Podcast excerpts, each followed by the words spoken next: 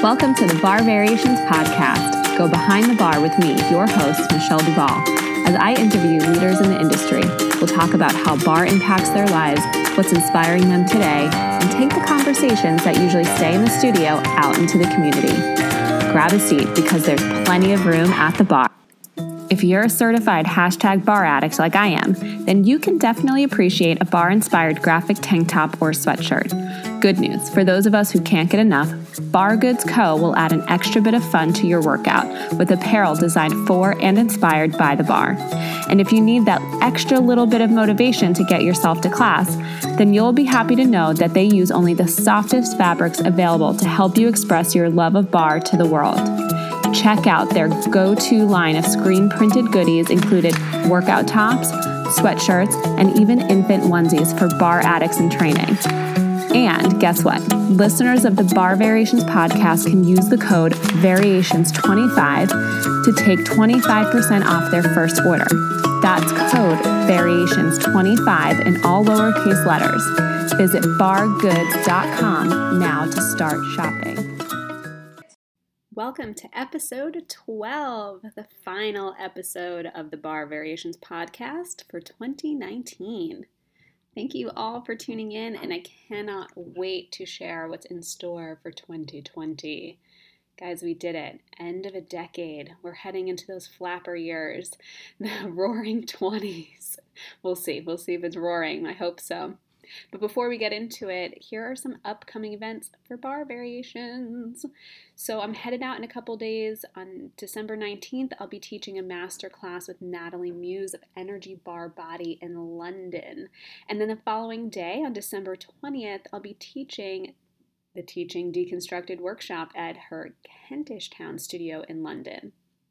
January 19th, it's a workshop day in DC with Jason Williams podcast episode one, guys. Go check them out. And Brianna Milton. Then on January 25th, Barre Variations Teacher Training, and January 26th, Teaching Deconstructed Workshop. Those are the last trainings before my maternity leave. So I will announce some new dates after the new year, but they're going to be few because I won't have a lot of time to travel in the six months that I'm allowed to travel next year. So stay tuned, keep your ears open. Now, this month's episode, I'd like to do a recap on the highlights and some lessons I've learned from, you know, those lower lights in the past year. So, to get started, here are my top three highlights. Number one, travel. All right, I love traveling, and I had the opportunity to travel and teach barre variations literally all over the world London, Mexico, California, Denver, Chicago, Minneapolis, Cape Cod, Brooklyn, hometown, right? So, so many places. If I left you out, not because I didn't forget, it's because I didn't write the list down, and I have that baby brain. I can't remember anything on the fly. So, I am very, very humbled by the reach of barre variations and the impact it is making in our industry.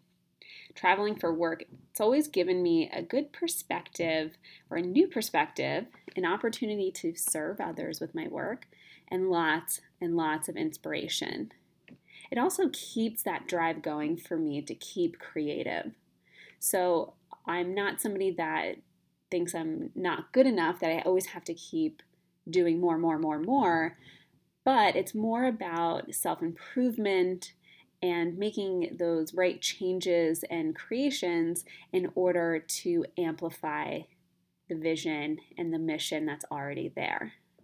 So, a little bit of a difference there. So, it's not just about doing more or creating more, it's about creating more with intention. And, you know, getting outside of my own little Brooklyn bubble helps me kind of see the things around me that I'm teaching in a new lens, which is amazing. Number two, I launched this podcast. So, January 2019 was the first episode of the Barre Variations podcast, and making a space where other barre babes can share their voices and stories has brought me oh so much joy. I have learned so much about who I now consider colleagues in the industry. And I don't know about you, but I've learned a lot about myself through their stories as well. And I know that you, the listeners, tune in to get some teaching gems, have a community to tap into, and gain your own inspiration from these amazing guests on this podcast. I believe storytelling is a profound tool in how we learn and grow. And whether we can fully relate or learn lessons from others' experiences, like, hmm, I'm not going to do that, right? or, ooh, I'm going to do that. It offers a lens to view the world in a different way without having to go anywhere. So if travel is not in the cards for you, it's not going to be in the cards for me coming up in January 2020 till probably about June 2020 because of having a baby. And if you are also a mom or, you know, whatever the circumstances are for maybe limited travel, it's okay. You can listen to this podcast and you can hear other people's stories and know that your story matters as well. You don't have to go far. You don't even have to leave your house or your car, wherever you're listening. Number three top highlight expanding on the foundational offerings of BV.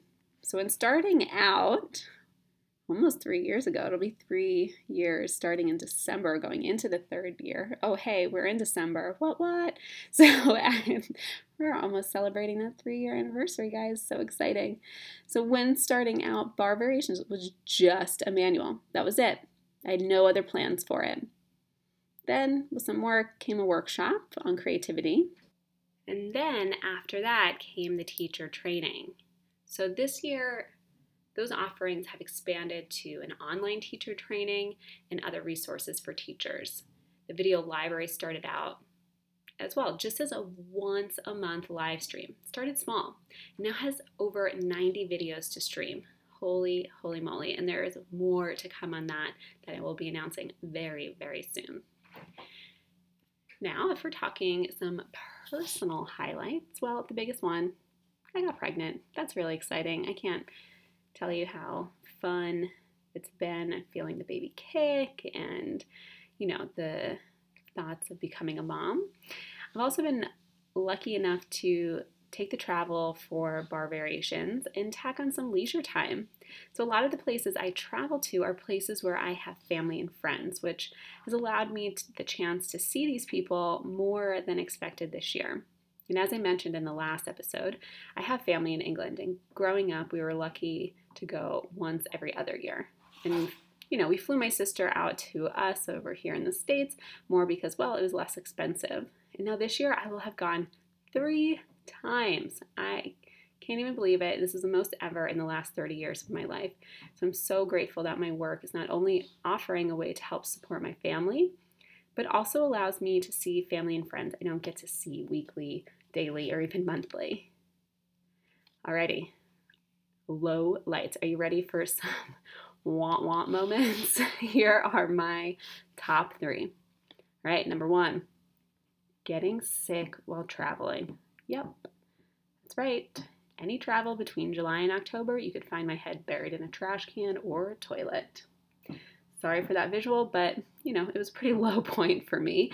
My first trimester of pregnancy came with morning, afternoon, and even evening sickness that would come randomly, and least when you least expected it, it sprung on.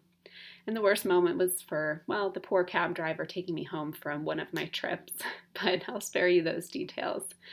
And yes, I was excited to be pregnant, but you know, you don't know how you're going to feel until, well, you're feeling it. And I felt pretty awful. so there that is. Number two, not always managing my storage space, digitally, that is. And, you know, I'm no Santa Claus, and checking lists is something I'm not super diligent at. This is a bad habit that landed me in a spot where I've had to film and refilm workouts, you know, more than once. So I should be more like Santa, is the lesson here. That's it. Yeah, just got to be more like Santa. Check that list, check it twice. Make sure all the boxes have a little X and go over it, over it, over it. Number three, little low light, not always setting clear boundaries. I know, I know. This is something I talk about a lot. I know, I know. This is something I talk a lot about. This is because it's something that I know I need to consistently work on. I will often say yes when something needs to be quote unquote fixed or quote unquote handled, and I end up overextending my capabilities and my own resources, and in this case would be time and energy. So, this usually happens at the expense of my own work, which steers me away from the things that are most essential in what I'm trying to do. So, I don't always set myself up for success in these ways because I'm I'm a yes girl and that's something I work on and I need to know that if it's not a heck yes, I have to say, here's what I can do, here's what I cannot do. I'm a yes for this, I'm a no for that. All right, so you want some personal lowlights? I know, I'm really bringing the mood down here. But in the spirit of being human and storytelling, here goes. As you know, I shared in the last episode, I had a miscarriage. That was a really big low point, and I am grateful that I was able to get pregnant quickly after, but ugh, that was not not a great moment. My husband and I also bought an apartment in 2018. And well, we haven't moved yet. It's 2019 and going into 2020. So, due to renovation issues, which I'll spare you the details on this one because, well, I'm not homeless. I may cry, so I'll leave those tears for later. And as I head into 2020, I reflect back on a successful year and one filled with many lessons. I will also be going into the third year, as I said before, of running barre variations. Oh my goodness, number three. So, though this business is still in its toddler stages, I'm looking forward to digging into the offerings that already exist and enhancing them even more.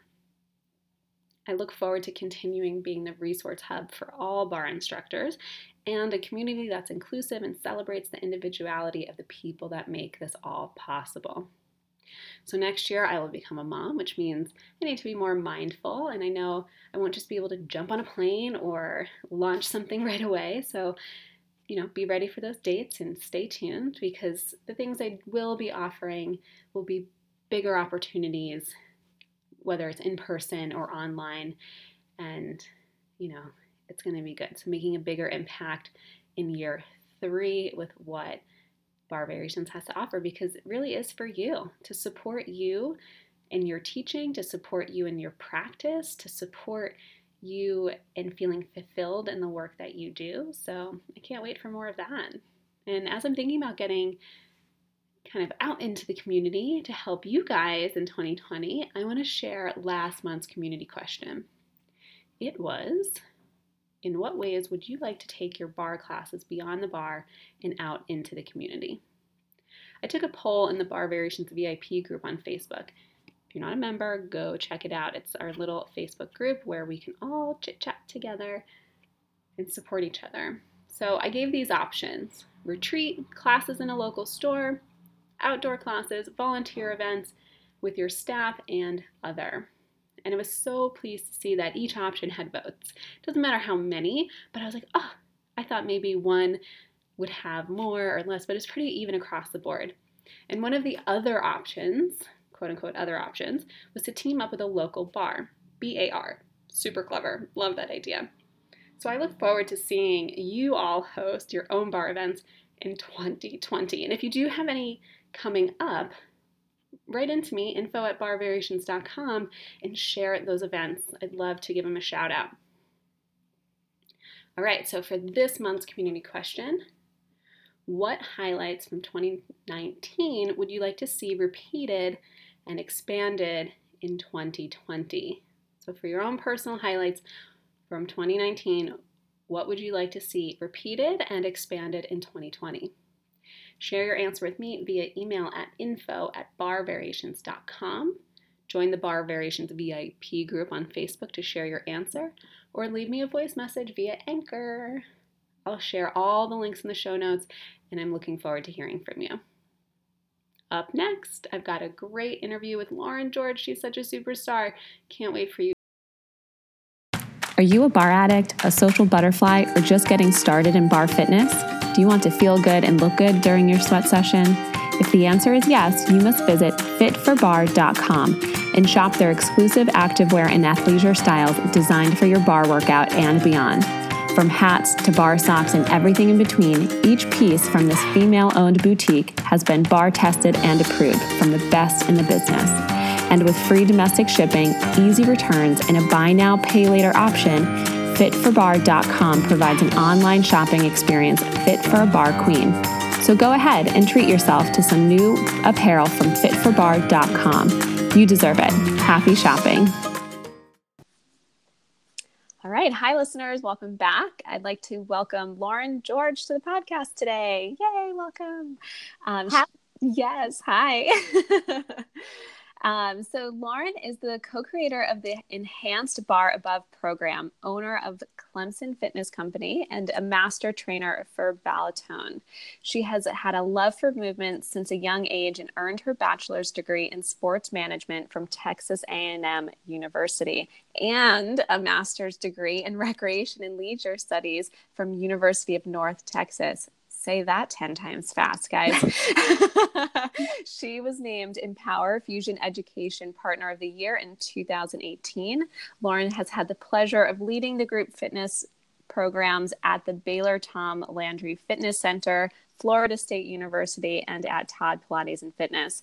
Most of all, Lauren is passionate about helping participants understand that fitness can be fun. Yay! Welcome, Lauren. Thank you. I'm thrilled to be here. Thanks for joining me. If I have to say Texas A&M University again, guys, I did it twice, so I'm going to leave it there. You got it. well, you are one accomplished lady. So before we jump into all of your latest ventures, past ventures, I want to go way back to the very beginning of your movement days. And I want you to share, or if you'd like to share um, with everybody, how did you get your start in movement? Sure. Um, so I really have always loved movement, or even, which sounds crazy as a young kid, actual exercise. I was never any kind of like super athlete as much as my dad really wanted me to be good at softball i just wasn't but i have always loved actual exercise so i was a cheerleader in high school and i danced but i can remember as young as junior high i had paula abdul's yes. hip hop aerobics video and you know, good old Gilad on the yes, yes, on my TV. you, I know you're a girl after my own heart yes. because I know I've, you know, I've done some um, research and I'm like, yep, yep, I was that kid too. Like, yes, I know. Oh. And so my junior year, or as soon as I could drive a car, my parents, um, for my Christmas present that year, gave me a gym membership. So I would drive my little self to Gold's Gym every morning before high school and do step um, body step and body pump and all those things. And so this first time I could, which is my freshman year in college, um, I auditioned at Texas A&M University. Whoop, we have to whoop. Yep, yeah. um, then I auditioned to be a group fitness instructor my freshman year of college, and so that's when I really got my start in exercise. But yeah, I mean, I've always loved structured exercise. I love it. I mean, I was a mouserciser myself. Yes. Um, oh, I had that one too. yes.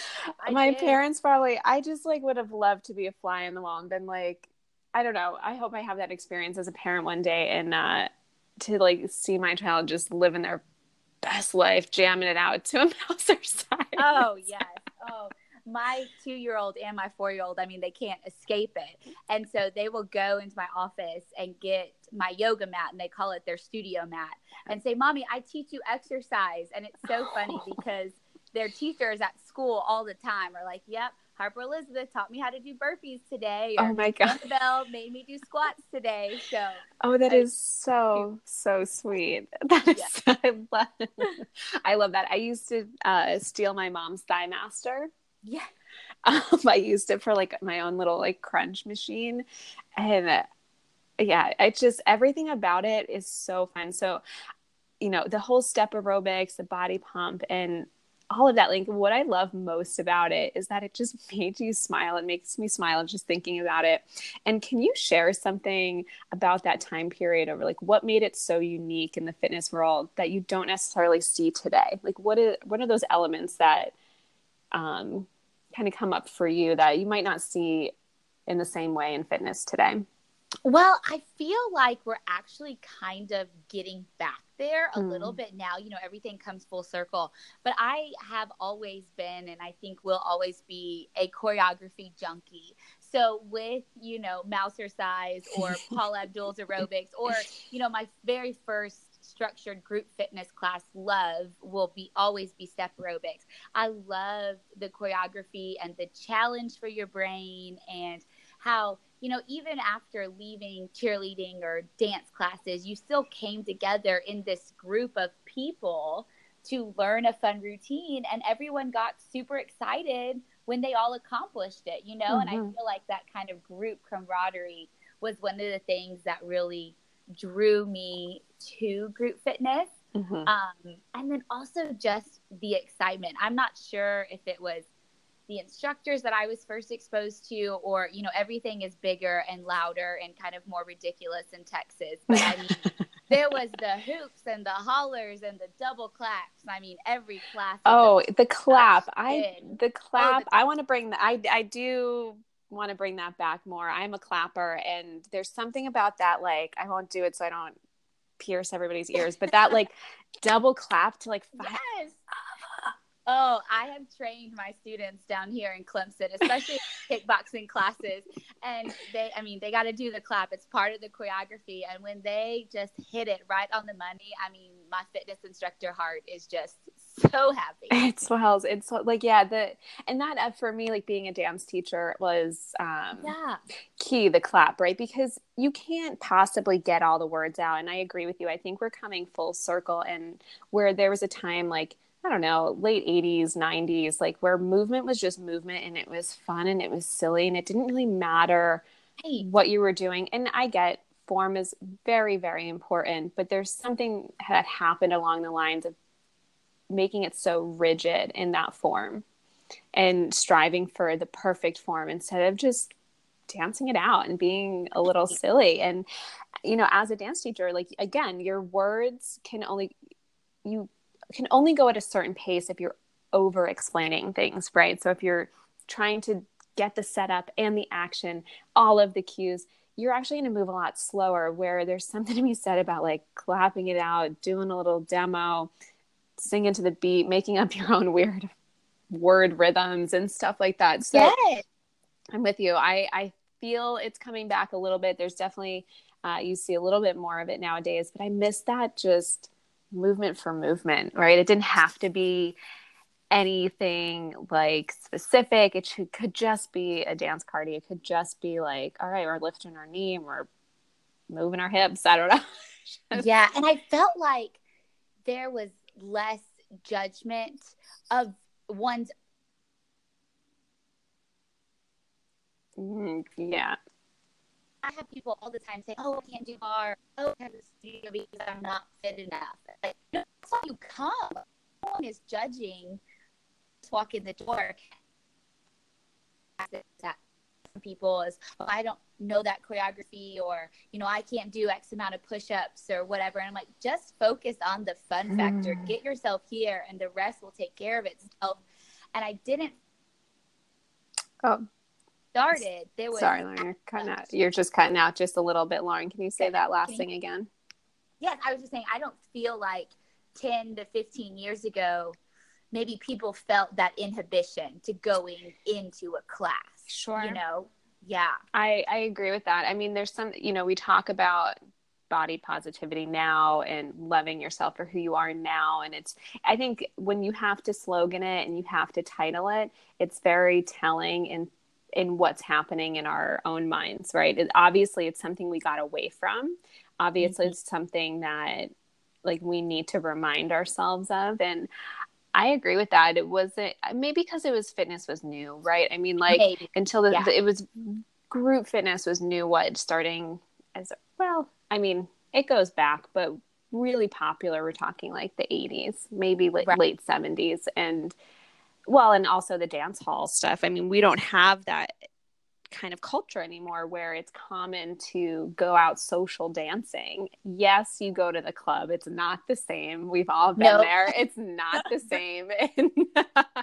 but like going to a social dance is not really a part of our culture anymore in that same way. And I wonder if that's kind of like where maybe that's my theory. That's where these like more group fitness things kind of come in, right? And then you can kind of like Yeah. let go. And I love seeing the trends of like the dance cardio stuff and everybody's different take on it. And yeah, I agree. I don't think it like totally matters like what it is that you're doing, but if you can come in, kind of like let go of those inhibitions because we want, I, I don't know, we've come to come to a place where we're trying to perfect everything, right? Our time, how we're spending our time, how we're exercising. I got to be the best and the perfect. And I'm definitely of the generation of uh, millennials that it's like we're trying to hack life at all times.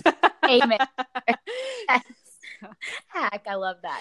it's like if I could find the best top ways to do this and I'm going to do it the best, like we're just products of that. I don't know. I mean, that's a whole nother story, I think, but I think it's But to your point, right. It's like at the time when it was happening, it was just happening. Now it's like, okay, well, I'm going to be, I'm going to go to the best class and I'm going to do the best plank. And am I doing it right? And uh, Right. maybe you can speak to this as a teacher. And I think that's the fear. Am I doing it right? Will this work for me?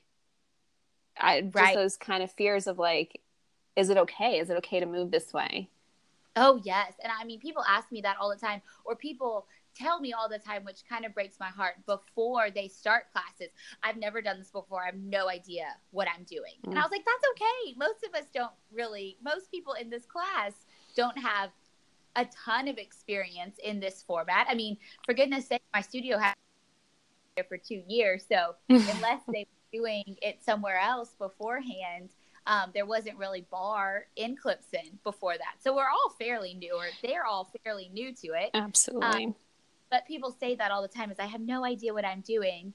And I'm like, if you're moving to the best of your ability in a way that feels good to your body, then you are doing it correctly, Mhm. whatever it looks like Mhm. if it feels good to you, so you're not injuring yourself, and you're doing it in a way that challenges you, then check, check, check, mission accomplished. Yeah, really. yeah, and I think it definitely speaks to that like okay, I'm doing all my research and I'm making sure I'm doing all of the right things all of the time that when it comes to fitness and movement, it's we come up against those roadblocks and I'm always trying I'm I'm with you. I'm always trying to kind of like bust that myth for people and yeah, I think there's just so much I mean we're we're living in a time where we keep saying like stress and anxiety and you know that's the last place you want to feel anxiety. It should be the place where you're going Right. to release it. And it's like and because of the connotations of barre i get it. But you get it with pilates and yoga and it's like am i doing this right? Is it okay? Like can i be doing it's like you're good. Just keep Yes. moving. I'll let you know.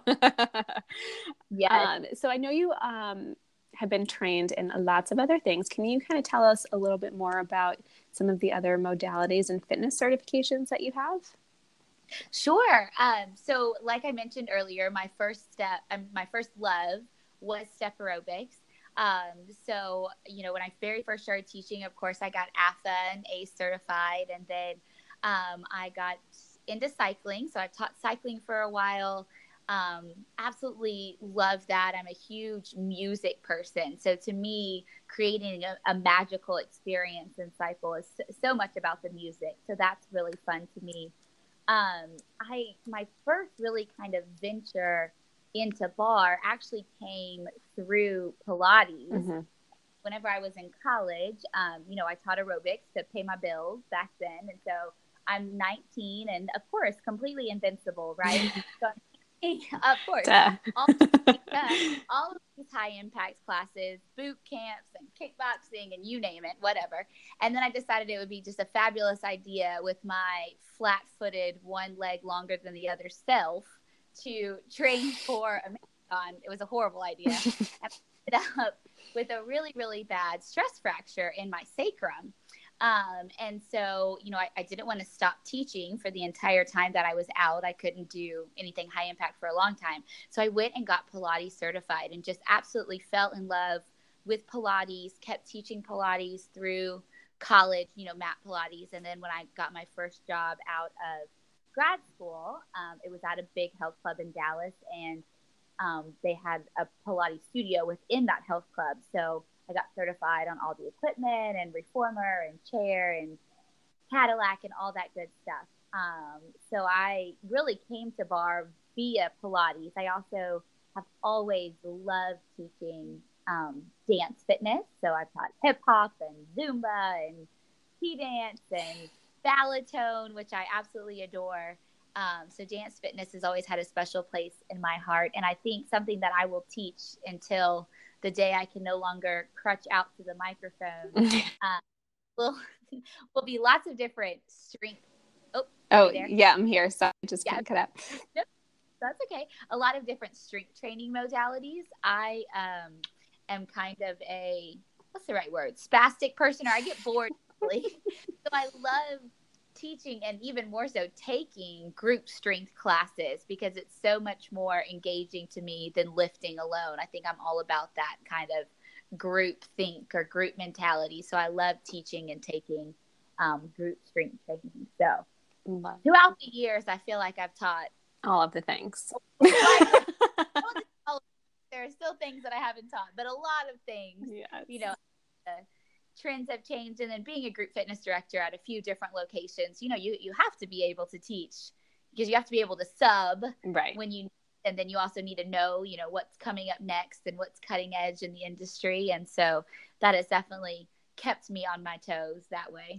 Yeah and being a fitness director is a whole other set of skills as well and yeah so do you find or how do you find being behind the desk maybe behind the scenes than rather than in front of the class? Yeah i mean like you said it's a whole different set of skills. It's a whole different set of challenges but then also different opportunities um, for sure especially now owning my own studio. I have a a co-owner and her name is Lee so we own it together. But essentially you know we get to make all the decisions and as a program director, you get to make a lot of decisions to, depending on the bureaucracy of the situation that you're in. Um, but I really love being in the management role because I feel like it gives me such an opportunity to really steer the ship as far as programming goes and to bring in the newest programming and to encourage other instructors to branch out of their you know comfort zone when it comes to what they teach or what programs they offer or what age groups you know they even teach and um, starting teaching in a campus recreation environment and then you know, I worked in campus recreation at a university in grad school and then after grad school at Florida State. I my first love in the fitness world after you know step aerobics but in the management side is mentoring other instructors mm-hmm. and being able to help someone navigate the fitness industry because it can be a little overwhelming it's like there's so many possibilities and so many certifications and so many different things that you can do i see people all the time that kind of end up just like stuck because they don't know mm. what the first step is and so i think for me in management, that's one of the things that I love the most is being able to mentor other instructors and having the opportunity to be able to say, yes, let's offer this new format. Mm-hmm. That sounds great. Go get certified, come back, let's work through the kinks of it, and we'll put it on the schedule. Um, so that with all the challenges that come with management because there are a ton and some days i'm like why am i doing this? I just want to put on the microphone you know? Um, there are a lot of opportunities and a lot of great things and you just have so much more opportunity to create that change within your program uh, when you're also steering the management ship Oh, yeah. I mean, I don't think there's enough of that mentoring because I think there's yes. so, so much. There's so much room for different modalities, different methods, different classes. That kind of creation can happen endlessly. Right. But what I think is not as available is that mentoring. And it's definitely something that I feel is really important as a part of any program, or at least just having the offering you know right having it there for the people that want to engage into it because i don't think there is enough i mean i didn't i certainly in the beginning was like i don't know i'm going to teach class i'm just going to teach class i'm going to keep teaching class and then 40 something hours later a week i'm like oh my God, I cannot keep right. teaching class. And it's yes. good to know that there's other options and there's other roads to go. Or even if you are in that full on teaching mode, what works? How do you get people to your classes? You know, like your role is so important because you're answering so many questions that aren't answered for people and having somebody be that kind of lighthouse for people is just i think so key for again not getting lost not getting stuck or spending a lot of money and a lot of time time's not ever wasted but a lot of time maybe spinning your wheels a little bit maybe doing something that you're just doing just to do um, especially when you start getting certified in things you can go down that rabbit hole forever. Yeah. Which well, is fine, I, but it also there is an end to that, I think too. Yeah. And I love your saying there there's room at the barre for everyone. Mm-hmm. Is that right? Yes, there's yes. plenty of room at the barre. and you know, that is so true. And it, it it hurts me sometimes because I feel like the fitness industry can be so competitive mm. when you're an instructor or studio owner. And I get it. Like, trust me, you know, I make my money from my studio competition moves in, it makes me nervous. I 100% get it. But there's also the fact that the major majority of the population still doesn't move, right? they still are not. And you only have what, max 20 spaces in your class? Like, right. And especially with other instructors. So let's just take right. out competition outside of your own facility i've seen competition within between instructors mm. you know mm-hmm. and it's mm-hmm.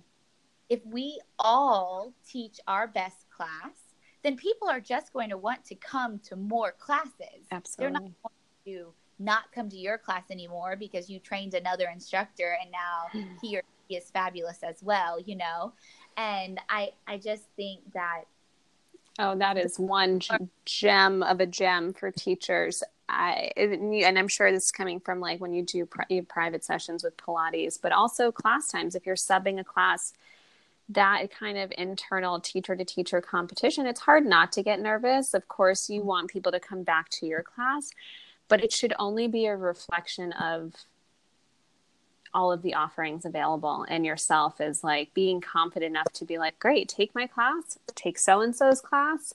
Great, you don't like my class anymore. It's okay. Someone else will. And, right.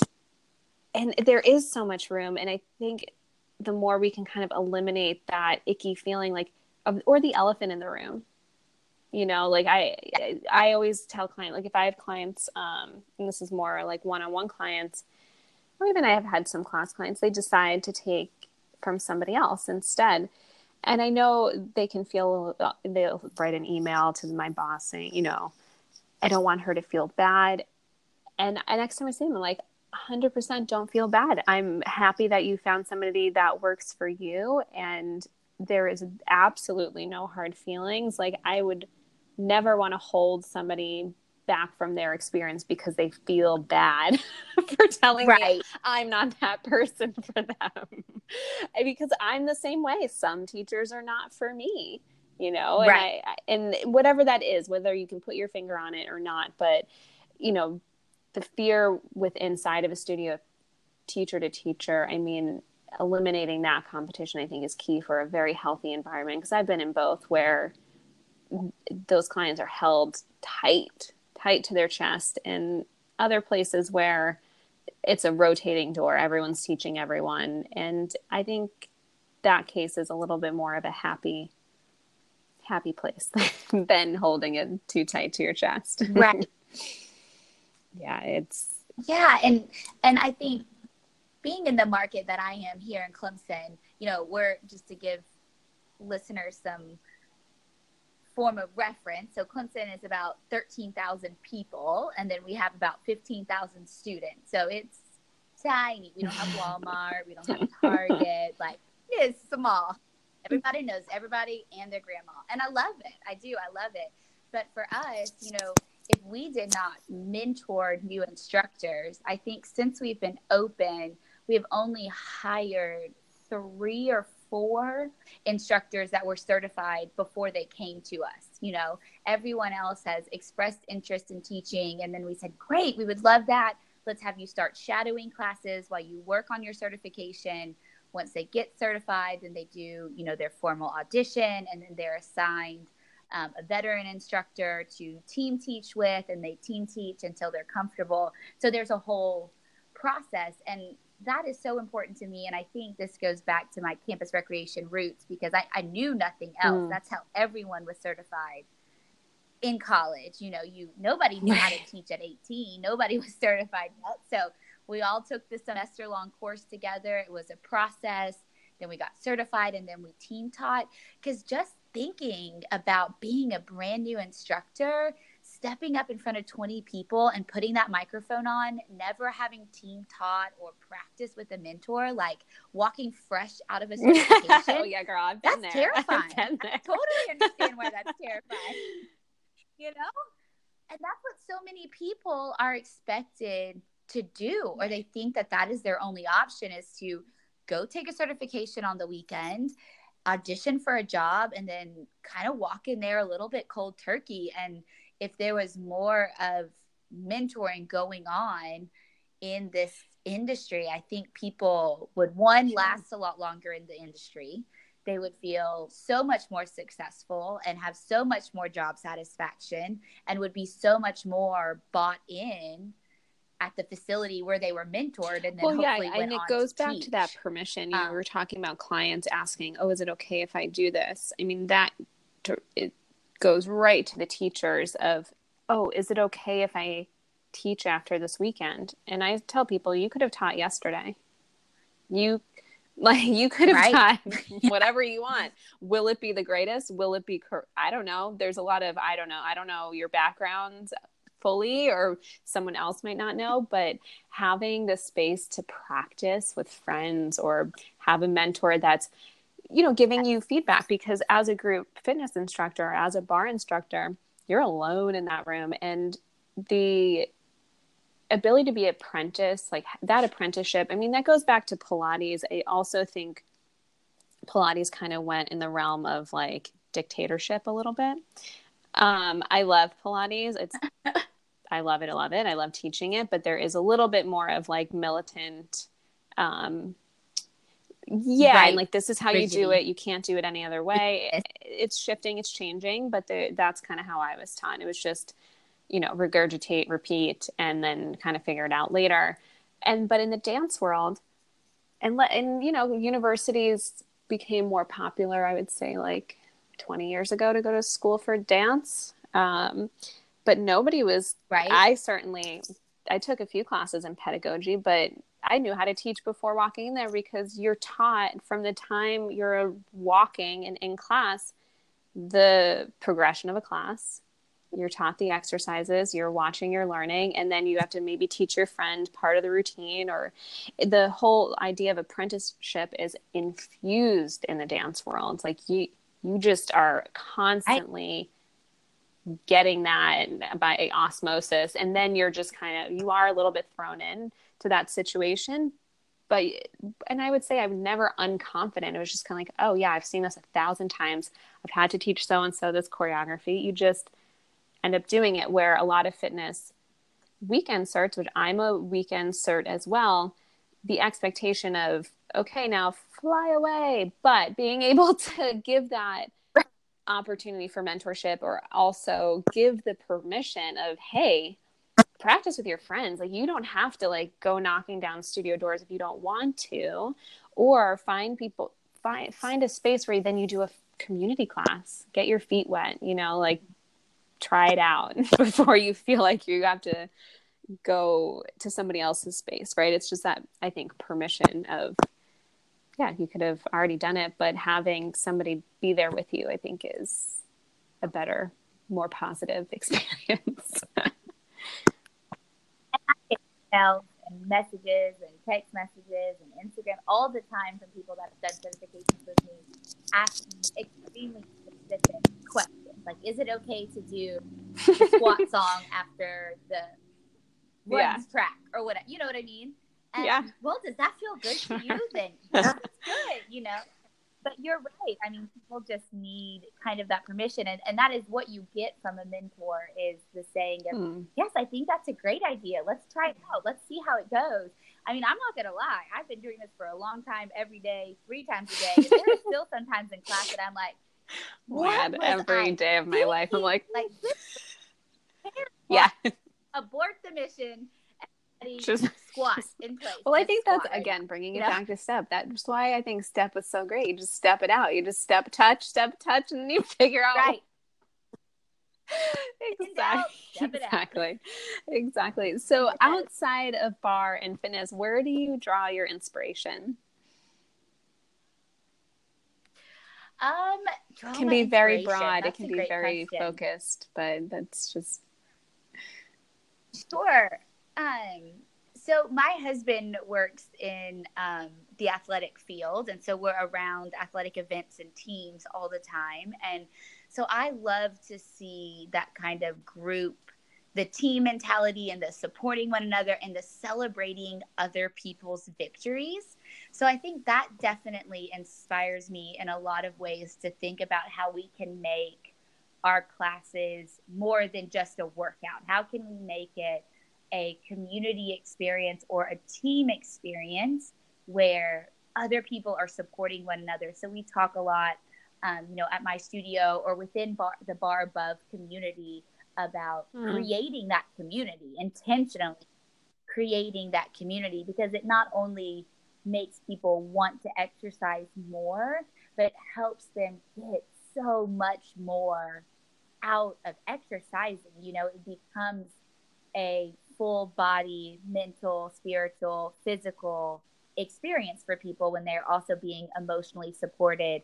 So, emotionally supported as a participant in my studio, but then also emotionally mm-hmm. supported as a barre instructor, the communities and the amazing podcasts like this one. Yeah. And the, well, but really the great that you know, we strive to post on Instagram. The whole point of that is to help support other instructors. So definitely a lot through that and then you know looking at my kiddos and how they view exercise and movement as something that is fun mm. and that they do as play you know they make believe each class as play it should be or i hope to make it that way for adults where it is something that they look forward to or that they view as something fun to do. Okay, I have Saturday morning off. What can I go do? Let's go do barre and then go to brunch. You know, I want that to be something that they look forward to doing in a way that they would look for in the same way that they would look forward to going to a social event with their friends. You know, I want it to be viewed and yeah, and play so, is the key um, word there, right? Yeah. And it goes back to the early days of group fitness. It was play. It was fun. It was silly, and it, you know, I'm sure taken very seriously right. for some people. Um, but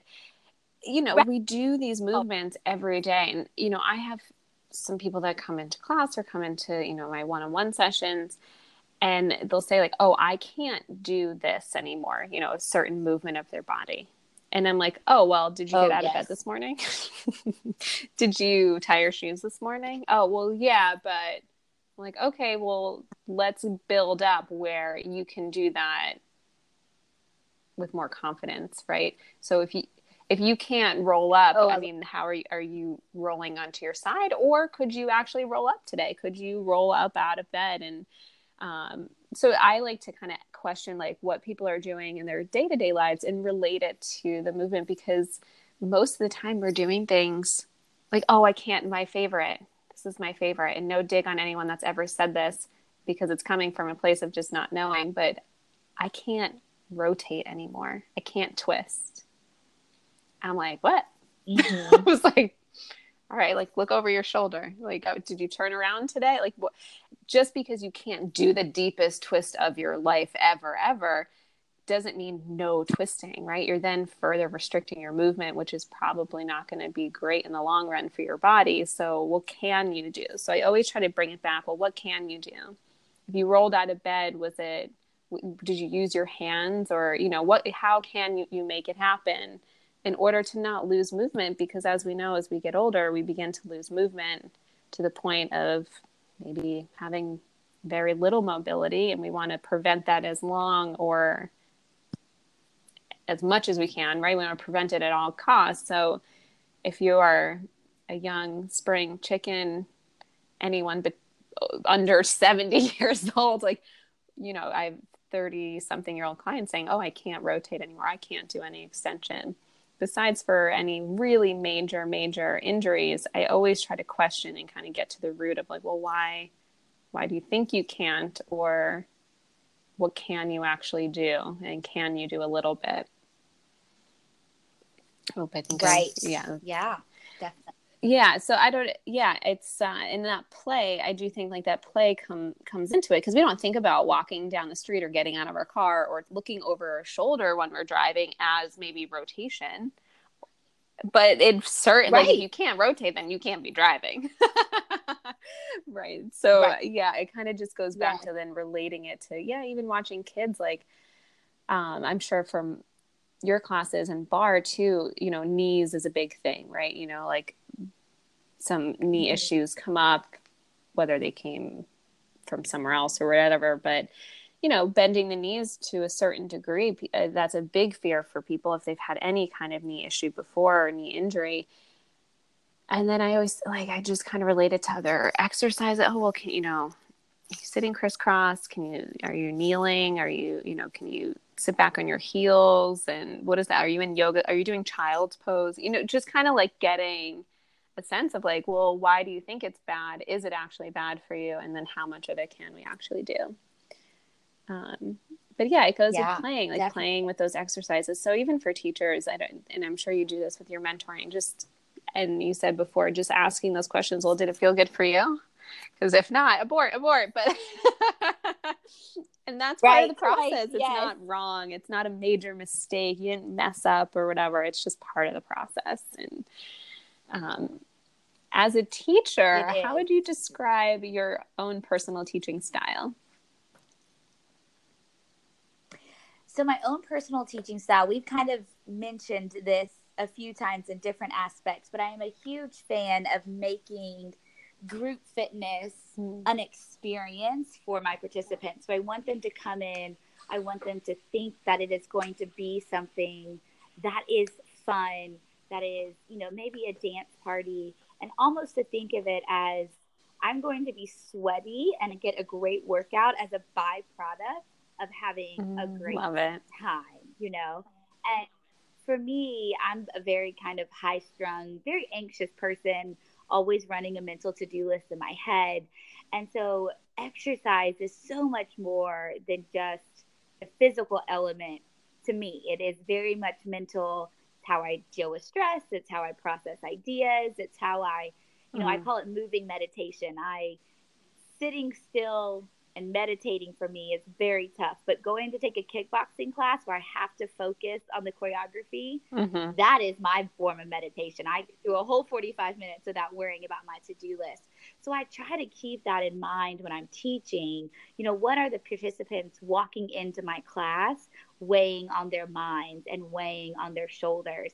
And how do I need to structure my class? Does it need to be very choreographed or less choreographed or harder or maybe a little softer today to help them get what they need? How can I cue in a way that makes everyone feel, you know, like a rock star when they leave my class, no matter what level they mm-hmm. chose mm. or we don't call them levels in my classes we call them options but you know if someone chose option one the entire class they should still walk out of my yeah. class feeling like beyonce right next to that person you know that went all out the whole entire time um, so for me, my really teaching philosophy is how can I give my people a great workout, a great experience, leave, have them leave class feeling successful and treat the whole person, like it, have the whole person feel amazing after a class. Because it really is so much more or it can be so it can absolutely i mean that ties right into like my next question for you and you've already kind of answered it but kind of what message you want to infuse your classes with you know and you're the moving i love the idea of the moving meditation i am certainly someone like that too um, i also meditate while driving very strange but like yeah. it's it it's showing yeah. people that you don't just have to go to yoga. You don't have to sit on a meditation pillow to meditate and focus on what you want to focus on or clear your mind of what you want to clear your mind of or just kind of work giving yourself some space. And so what would you say is your like overall message um, besides you know feeling that joy is there something else that you want your classes to walk away feeling or something that you say in particular to your classes so that they they know your message that you're trying to convey yeah so my big thing you know bringing the fun factor sure but i also want them to feel mm. very empowered and in control of their own workout so in the certifications i teach i always tell new instructors like we can be their cheerleader, we can be their leader in the class, but the best gift that we can give them is educating them on the movement because we can only tell them, good job, way to go, woohoo, you look amazing. Yeah. You know, we do that so many times. You know that's just shooting extrinsic motivation at them over and over and over again which is it's needed. And sometimes they need that cheerleader. And trust me i can mm-hmm. be that cheerleader all day long. Yeah. my jam. But really for them to feel fully committed and come back to class and get out of it what they need is they need to be intrinsically motivated to do the workout to their fullest ability. So I always say when someone leaves my class, whatever class that is, I want them to think, man, I worked really hard today. Man, I did a great workout. Not, man, mm. Lauren kicked my butt because I'm really just up there being a DJ shouting out exercises and helping them do it with good form. They're going to have to decide if they want a burpee to tuck jump. no, thank you. They're going to have to decide, you know, to hold yes. the plate. They're going to have to decide to yeah. stay in the squat, whatever it is. I'm not over there holding them in right. the squat. They're doing that. And so the more educated they are on the movement patterns, why we're doing what we're doing, where they should be feeling it, what the purpose is, then my hope is the more in control of their workout they will feel. Therefore, the more in control of their body they will feel, and the more successful.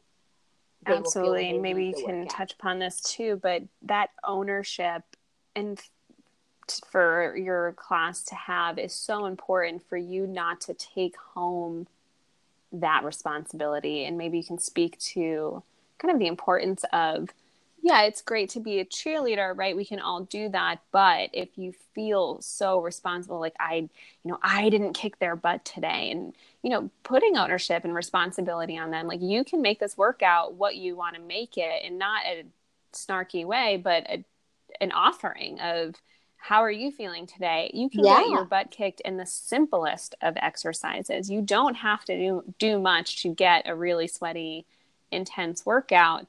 But as a teacher and maybe longevity you can speak to you know for your energy like how how that starts to change up your teaching a little bit instead of you know going beyond the cheerleader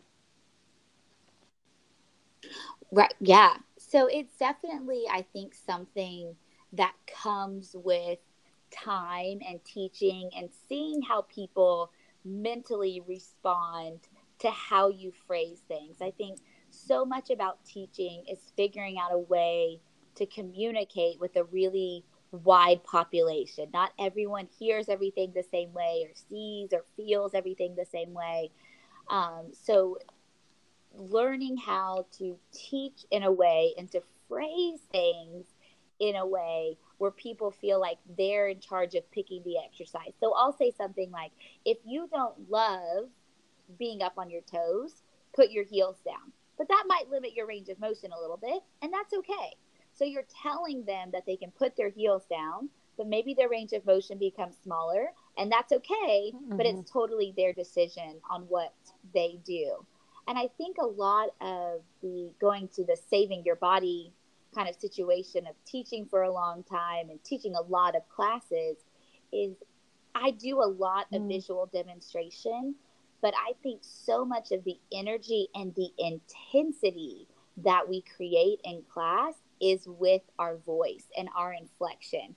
And sometimes I watch myself on film if I film choreography or you know, someone filmed during a conference, and I am so dramatic. It's just ridiculous sometimes. You know, I'm like down there in a crouched position when the song is slow, and I'm like half whispering, but you know, I'm communicating mm. that intensity with my voice, and that is so much.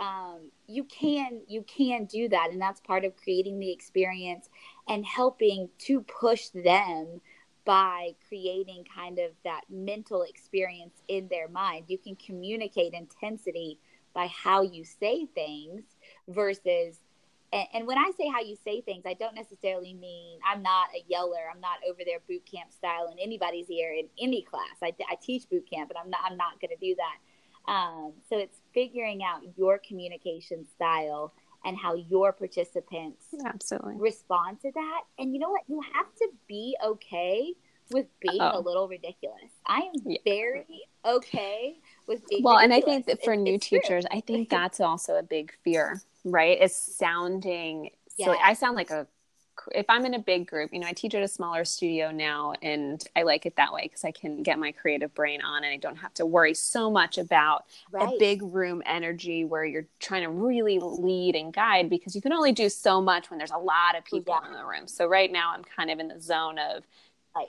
you know, under 10 and that way I can kind of work on a little bit more of the creativity kind of stuff for what I'm doing online, but when I'm in a big room, oh my goodness, I am a weirdo. I'm like singing, I'm clapping, I'll skip, like I'll even try to do like a stadium high five run. Like it's just and it's right. You know, like and that's part of, you know, you were a cheerleader and we were very young doing these performative types of things and it's hard coming in yeah. with may- maybe a little bit more life experience and a little like more embarrassment attached to certain things but the more you try to figure out how to like let go is kind of like that i don't know maybe do you have some advice for um, new teachers out there of how to break through that um, timidness or shyness or fear of looking like a not i shouldn't say crazy person but looking like you're a, like a circus performer? Yeah.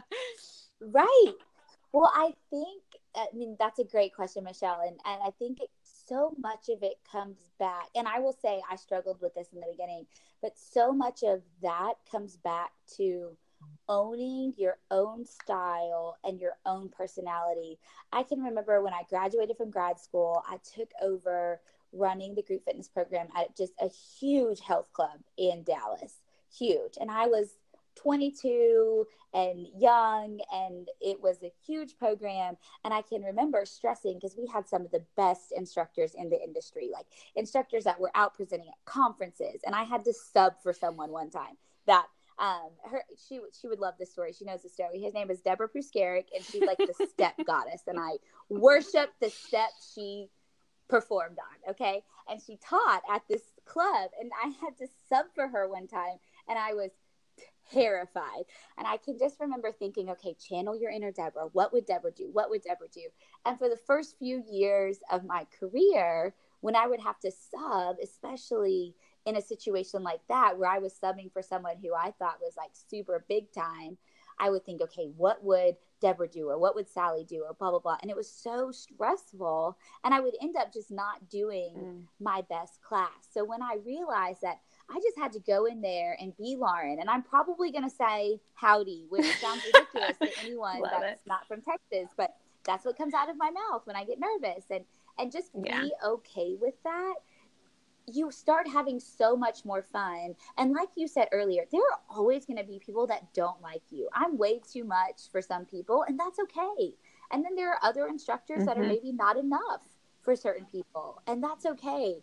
So I think for me, one of the things that I tell new instructors to help them feel a little bit better is one own your own personality and just be okay with that. Some people aren't going to like you. But a tangible thing that i say to do is if you can stand at the door and greet people when they come in you're going to make eye contact with them.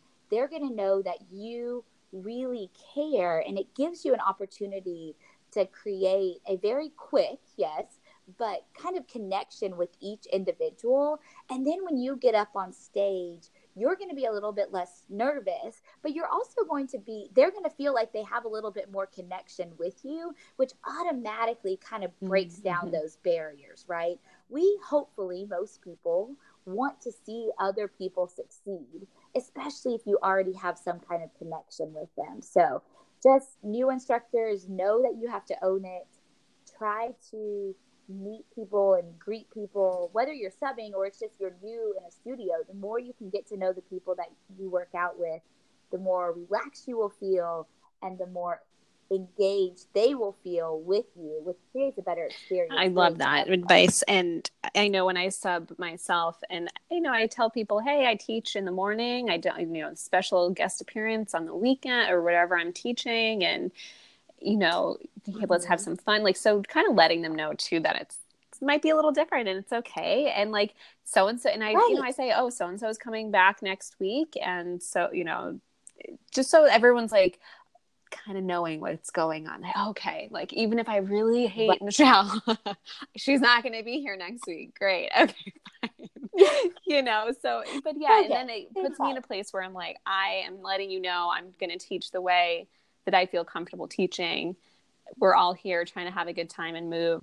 Let's do it together. Let's see what happens. So I, I agree with you. But even just that simple hello at the door makes an instant connection, mm, which puts you at ease too. Right. And then you can start knowing people's names. And this goes right into your latest creation, musicality. So I want to chat about that because as barre teachers, not only do we have to do everything we uh, just talked about for the last almost hour, but throw in some music.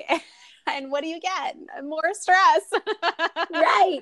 So, can you tell yes. us a little bit more about yes. musicality and how that method came about for you? Sure. So, yes, the musicality method is an online course that we created um, about, gosh, a little bit over a year and a half ago. And it stems from kind of going back to actually what we were talking about about you know starting teaching is really hard especially if you don't have a mentor and so many people they go out and they get one day mm. certifications mm. which are great but there's only so much that you can cover yeah. in an eight hour cert, right? So if you're learning how to teach barre, there's really not a lot of time for someone to handhold no. and clap and snap and help you learn how to cue and all that.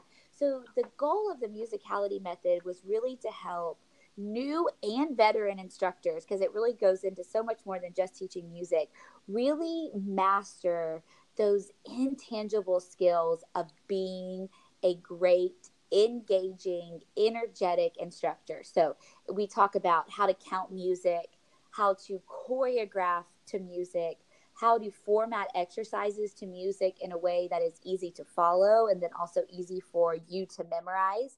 We talk a ton about cueing. Um, so, when do you actually need to cue an exercise before you switch to the next exercise? How do you offer modifications and progressions in a positive way?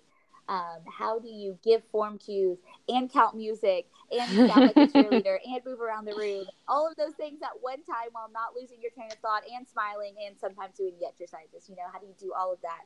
Um, we talk about how to create community before, during, and after class, and then how to command the room. When you go to a class, you go to some classes and you're like, oh, that was a good class. And then you go to some class and you're like, oh my gosh, that was a great class.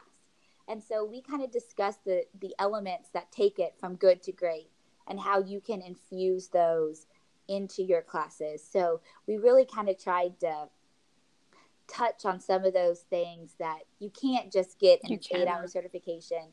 They take practice and they take like there are legitimate worksheets. Oh, girl, yes. Inside me too. I have so oh, many worksheets. Yes. you know, there are worksheets to help you write your best introduction and to how to count the music and how to offer modifications. So, like, really tangible practice to try to help make it easy for people to feel comfortable when they do put on that microphone.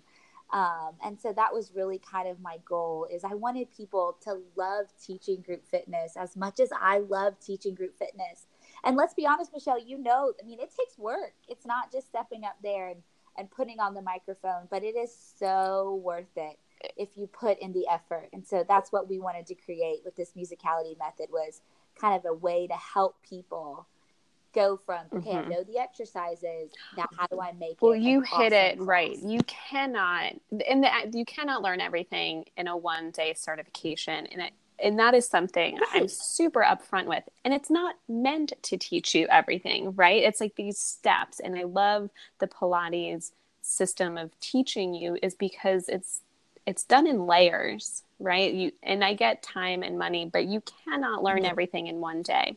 You can learn the pretty much you could scratch the surface, but the teaching to the music and it's something that we touch upon in the 8-hour training that I have, but it is not something that right. we drill in because it is an it's its own beast again it's same with like anatomy same yes. with like creating choreography like these different modalities and i'm so excited that you have an offering like this because there's again not enough of it there's not enough voices at the table of like this is the way we teach to music or this is you know here's a way you can do it and make it not stressful and make it fun and have a tool in your back pocket to call upon because I, I think sometimes we try we i don't know. Sometimes i feel like out there there's a bit of a screen up where it's like learn everything you can in this one day. And it's like no like here's a worksheet. You're going to go home and you're going to play with this worksheet.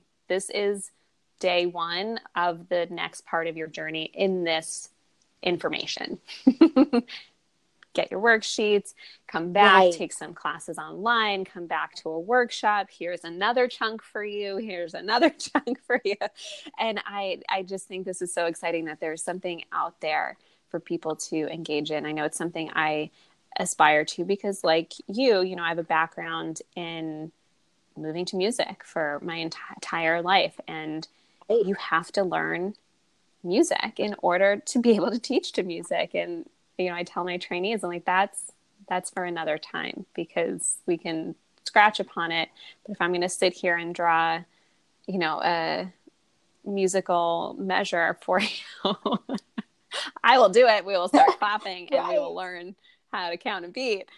But it's it's a whole nother thing. And um, I think my college professor somewhere out there who I t- we had to take a, a music for dancers course at my university and we had to clap out this very complicated rhythm as our final. And it was i mean that was my final. I went to dance school. So like and i like we would just like Love laugh it. and be like this is so silly. Like we were just such young teenage 20 year old somethings. Like like oh this is so dumb. Right. and i'm like oh my god everybody needs to take this class if you're going to teach right. group fitness, if you're going to teach a barre class, because clapping those rhythms and being able to know what a whole note, half note, quarter note is, is going to save your life. And yeah, I really, really am excited that you have this. And so when you launch, you said about Thank a year and a half you. ago, and then when this airs, it'll probably be about like two years because we're going to be launching a little bit later. But who were your biggest supporters when you first launched this? Like, who was the team of your own cheerleaders that you would kind of call upon to give you some support? Yeah, well, first of all, Trisha Murphy Madden, um, who works, um, she's one of the other creators of Barre Above, has, I mean, she's just one of my biggest cheerleaders in life in general.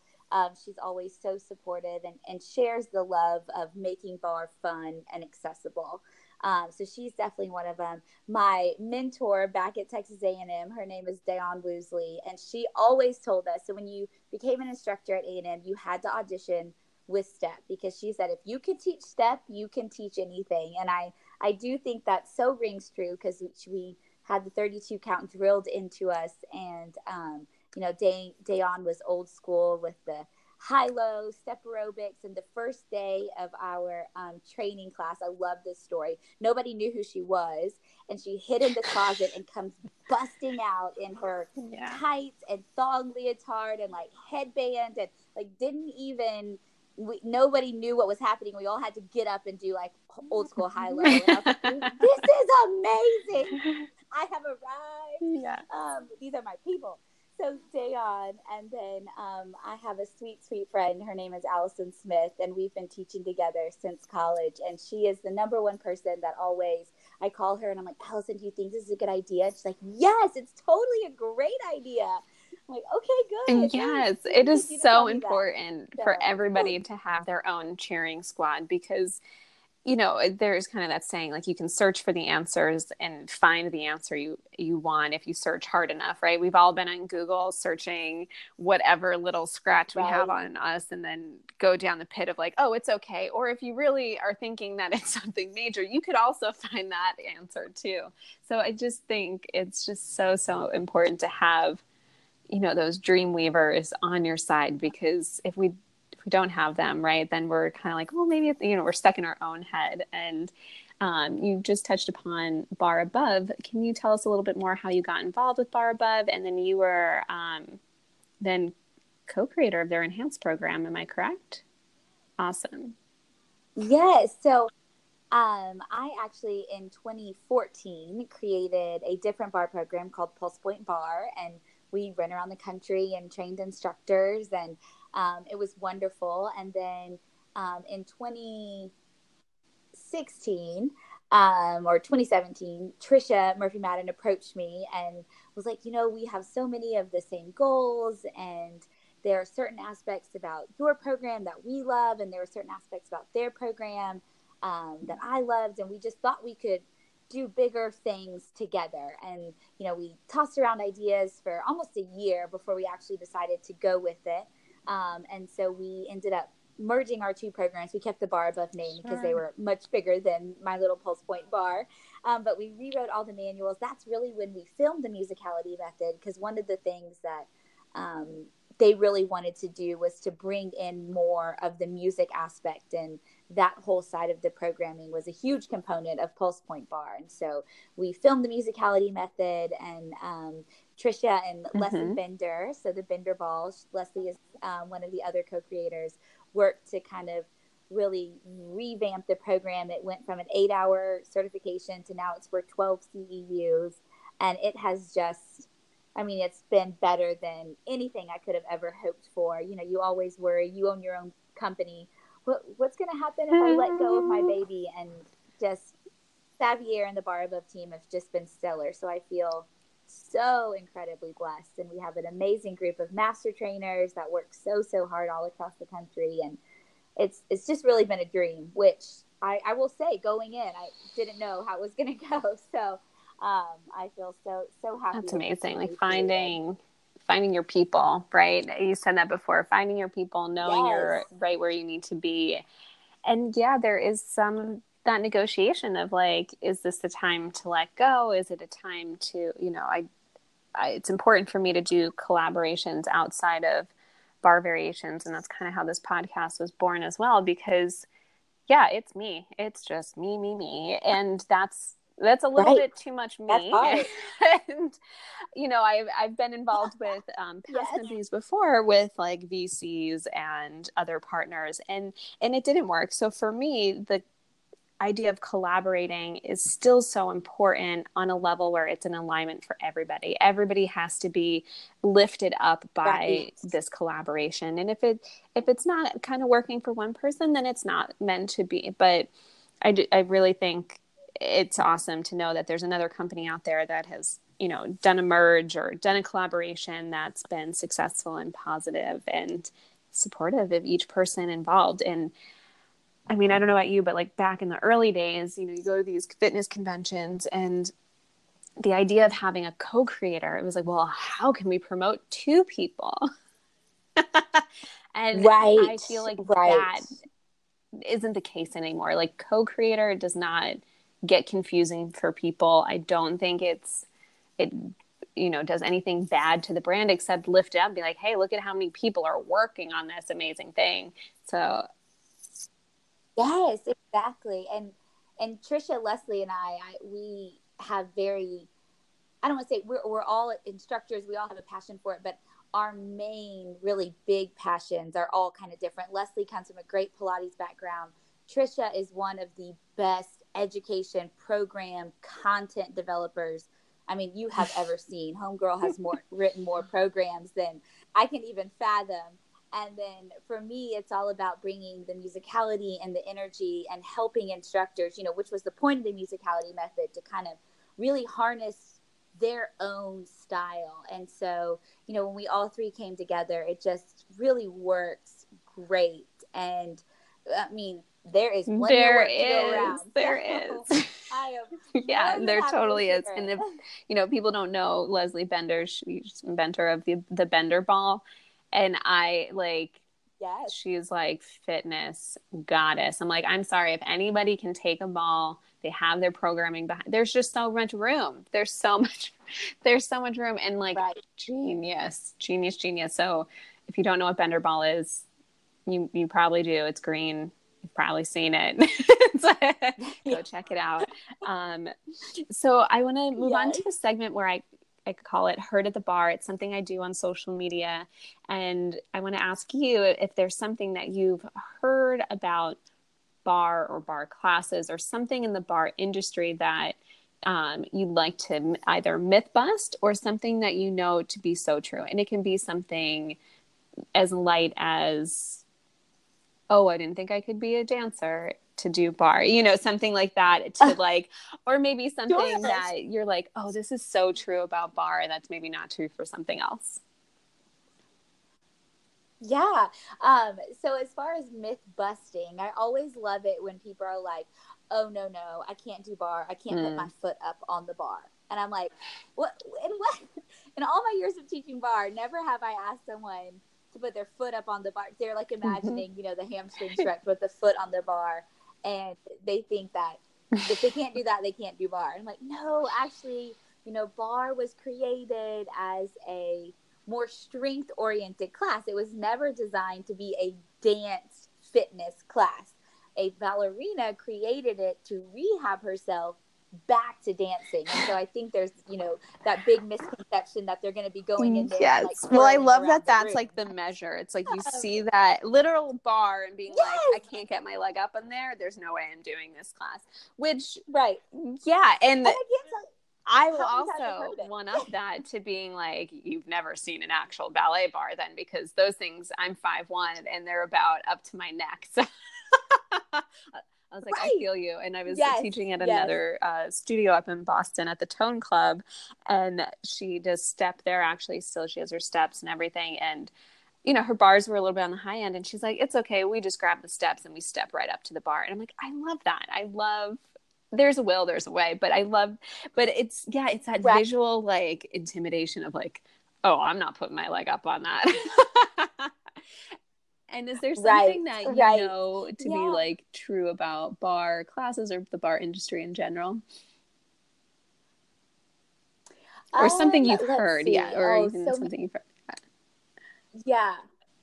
Well, one that I thought was so funny the other day, I saw a meme. Um, some uh, it, it may have been Barre Above or another barre studio, I can't really tell. And it was like, it's always the nicest instructors that kill you the worst or that beat you the hardest. And I was like, I, I feel like that is can ring so true to barre because I think about it like in a gym setting. You walk past the window of a barre class and we're sitting there in a plie, maybe we're pulsing or holding it or something like I mean it doesn't look like crazy burpees, right? You're like, "Oh my gosh, I could totally do that." And then they come in like, "What is happening?" Uh, I taught I taught a Valentine's class this year and um, so it was couples and you know, I made my husband come who he's in very good shape, Mhm. but you know, there's a difference. And a bunch of his friends came with like our couple friends came and a lot of the husbands were in, in very, very good shape and they were just dying. And they were being such good sports about it. They were working so, so hard. Um, but people look in and they see ranges of motion, the girls smiling well, and then they get in there and it's like a war zone. Uh, which I think is awesome. I think it it is deceptively challenging. Deceptively challenging. I love that. And it's so true. And I think that is like a leftover from the dance world, right? Like you could be doing something that's so hard and you have to look like you're either having the best time of your life or some other emotion is happening on stage other than like holy moly i have to get my leg above my head or hold Right. relevant you know hold this balance or whatever you're doing and I, there's somehow that has trickled in. So you have these people teaching barre that are looking like they're having literally the best time because they probably are. Right. And then it doesn't quite match. Where like there's all those cliches, right? If you're gonna be like doing the heavy weightlifting, you're expecting somebody that's like really built up, or if you're I don't know, there's always those like kind of tropes that fall into different fitness categories Yes. and training or whatever, but the barre is for sure like the deceptively hard per like you just kind of say, Oh, they seem so nice. And then you're like, wait, what? Like I thought we were gonna stretch or like Yes. you know, I thought we were gonna do that. Like there's all these like misconceptions of just you know you can't really judge it by its cover or by the instructor because we all come from different backgrounds and experiences and shapes and sizes and then i love that about barre because it's just not what you think it's going to be and then you're like oh my god it's so hard right. Right. um, But then I also think that's why so many people come back because they fall in love. absolutely i, I agree there you, that quality and it's and uh, you know if you can learn how to like hold a plank with a smile like i think that's going to get you through maybe a hard business meeting later that week right like you can Amen. Totally a transferable skill. totally so where do you see the future of you know lauren george fitness in the future like where do you see that path going for you Yeah, so I would really love to obviously keep sharing Barre Above and mentoring other instructors. And then um, my whole goal with, you know, my career in general, I think, is to help instructors find their path in the fitness industry. And then um, now that I've been in the studio world for a while, I managed um, a couple of different studios in Austin and now owning a studio. I love the community environment that that studio setting allows participants and studio owners to find. Um, so I really hope to grow in that way as well and to help other studio owners, whether it's opening their studios or helping them create new programming ideas or training plans for their instructors. Um, so maybe going from mentoring just instructors, I always want to keep doing that, but also to mentoring group fitness managers and studio managers is kind of um, where I'm pushing ahead right now as well. great great great one last segment for you and it's called what's in your bar bar so for example right now in my bar it consists of mainly you know tea sparkling water the occasional glass of wine nothing too crazy. I'm a water girl all the way. But um and i also just bought one of those like stream whatever the soda streams. And i'm just kind of kind of counting down the days of like when am i Oh, not yeah. gonna use this anymore? But so that's kind of what's stocked in my bar fancy sparkling water that i make myself. So i want to know what's stocked in your either tea coffee juice or spirits bar Yes. Well, uh, my bar is currently in the middle of my living room because I have no kitchen, easily accessible. Um, but it is definitely stocked with probably way too much coffee, lots of water with Nuun tablets for when I teach my super sweaty classes, and then There you a go. There you go. Amazing. Yeah. Well, thank you, Lauren, for joining me today and sharing your story, your journey, and letting us all take a peek inside of your life. And can you just tell the listeners where they can find and follow you? Yes. Well, first, it was my absolute pleasure. Thank you for having me. Um, but you can find me on Instagram at Lauren George Fitness and on Facebook at Lauren George Fitness. And then my website is um, Lauren G. Great. Thank you, Lauren. You're most welcome. Thank you, Awesome. Thanks so much. This was great. Thank you, everybody, for tuning in. If you'd like to write into the podcast, send an email to info at barrevariations.com. You can follow us all over social media at Barre Variations. You can also visit the website at www.barrevariations.com, where you will find show notes, archive episodes, and more. Subscribe to this podcast on Apple Podcasts, Google Play, Spotify, and wherever you get your podcasts.